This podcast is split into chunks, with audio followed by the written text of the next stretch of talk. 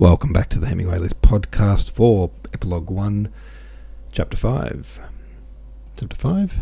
Yes, Chapter 5. Oh my god. Chapter 6 is long, I just realised. Cool. Another big long ranty chapter. Although it might not be because we got some character action yesterday, so who knows. Um, Tolstoy describes Nikolai's feelings towards Sonia by saying it was as if he reproached her for being too perfect and having nothing to be reproached for. He felt that the more he appreciated her, the less he loved her. Why do you think this is? And do you think his feelings are typical and natural of people in general, or more specific to his situation? Are you surprised that Nikolai chooses to give up his military career and assume his father's debt against the advice of others? I think it's probably a specific feeling, you know? I kind of it did make sense though as Tolstoy described it. I'm trying to think now how it made sense, but it did make sense at the time. um, she's helpful, and he appreciates her, but doesn't it doesn't attract him to her. Tree Treek Treek O Lover six nine Trick O Lover. It's probably something probably something, some reference that I don't know. Uh, says, Holy shit, that was depressing. It was a little bit. FDLP1 says, Wow, Natasha, Pierre, happiness so quickly washed away by the rest of this powerful chapter. I wish Tolstoy would have spent more time diving into the individual narratives of the wedding, the last days of the Count and Nikolai coming to grips with leaving the military instead of the previous four chapters that rehash his views on Napoleon. So true. You know, all those plot points could have been so much more enjoyable if they were spread out over four chapters instead of just drivel about the military. We could have had a wedding, you know, we could have had Nikolai's return and catch up, we could have had the death of the Count, all actually played out rather than just, you know, referred to. Warren Kovafifi says, Gah, what a relief to return to our characters. I'm not really enjoying the philosophical monologues now that we've entered the epilogue, so this is a welcome reprieve. Yeah. I did say there is some more plot, you know. Um, and so there it is, you know. And there's more to come. Haruki says this would have been so much better as a six, a six to eight chapters with way fewer of the philosophizing chapters. 100%. Yep, I think we all agree there. Let's read the next one quick one tonight. I'm just going to go straight into chapter 6. At the beginning of winter, Princess Mary came to Moscow. From reports current in town, she learned how the Rostovs were situated and how the son has sacrificed himself for his mother, as people were saying.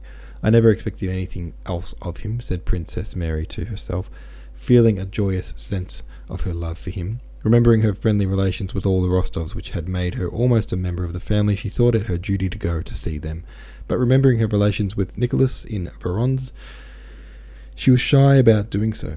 Making a great effort, she did, however, go to call on them a few weeks after her arrival in Moscow. Nicholas was the first to meet her, as the Countess's room could only be reached through his, but instead of being greeted with pleasure as he had, she had expected, at his first glance at her, his face assumed a cold, stiff, proud expression she had not seen on it before. He inquired about her health, led the way to his mother, and having sat there for five minutes left the room. When the princess came out of the countess's room, Nicholas met her again, and with marked solemnity and stiffness accompanied her to the anteroom. To her remarks about his mother's health, he made no reply. What's that to you? Leave me in peace, his look seemed to say. Why does she come prowling here? What does she want? I can't bear these ladies and all these civilities said he aloud in Sonia's presence, evidently unable to repress his vexation after the princess's carriage had disappeared. Oh, Nicholas, how can you talk like that? cried Sonia, hardly able to conceal her delight. She is so kind, and Mamma is so fond of her. Nicholas did not reply and tried to avoid speaking of the princess any more, but after her visit the old countess spoke of her several times a day. She sang her praises, insisted that her son must call on her, expressed a wish to see her often, but yet always came ill humoured when she began to talk about her. Nicholas tried to keep silence when his mother spoke of the princess, but his silence irritated her. She is a very admirable and excellent young woman, said he, and you must go and call on her. You would at least be seeing somebody, and I think it must be dull for you only seeing us. But I don't in the least want to, mamma. You used to want to, and now you don't. Really, I don't understand you, my dear. One day you are dull, the next you refuse to see anyone. I never said I was dull. Why, you said yourself you don't want even to see her. She is a very admirable young lady, and you always liked her, but now suddenly you have got some notion or other in your head. You hide everything from me. Not at all, mamma.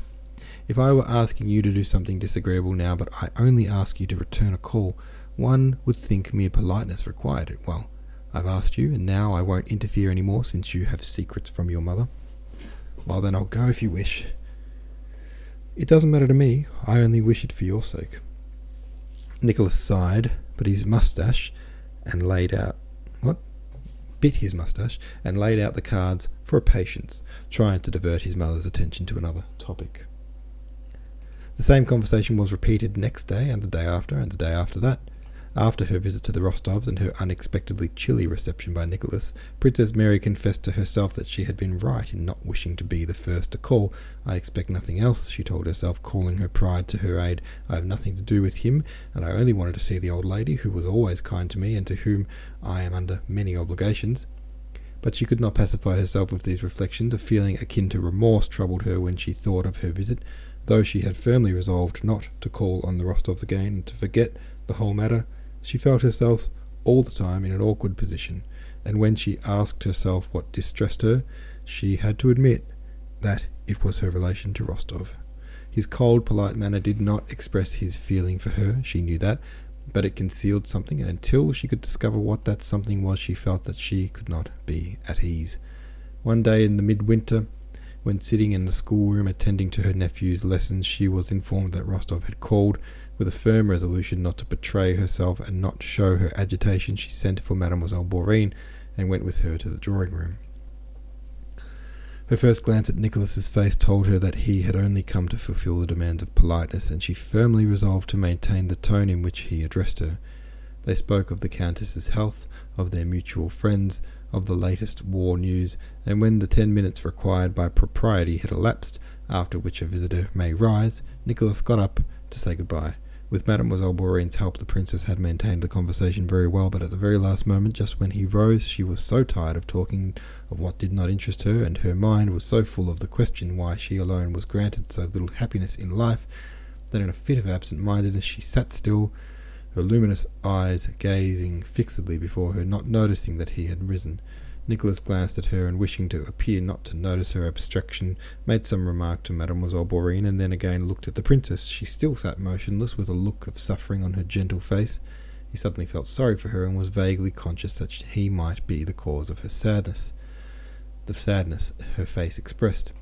He wished to help her and say something pleasant, but could think of nothing. Goodbye, princess, said he.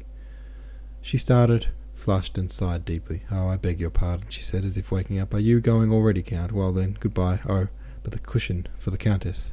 Wait a moment, I'll fetch it, said Mademoiselle Bourienne, and she left the room. They both sat silent, with an occasional glance at one another.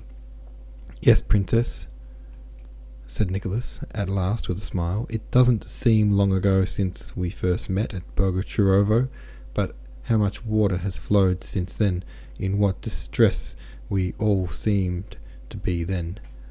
Yet I would give much to bring back that time, but there's no bringing it back.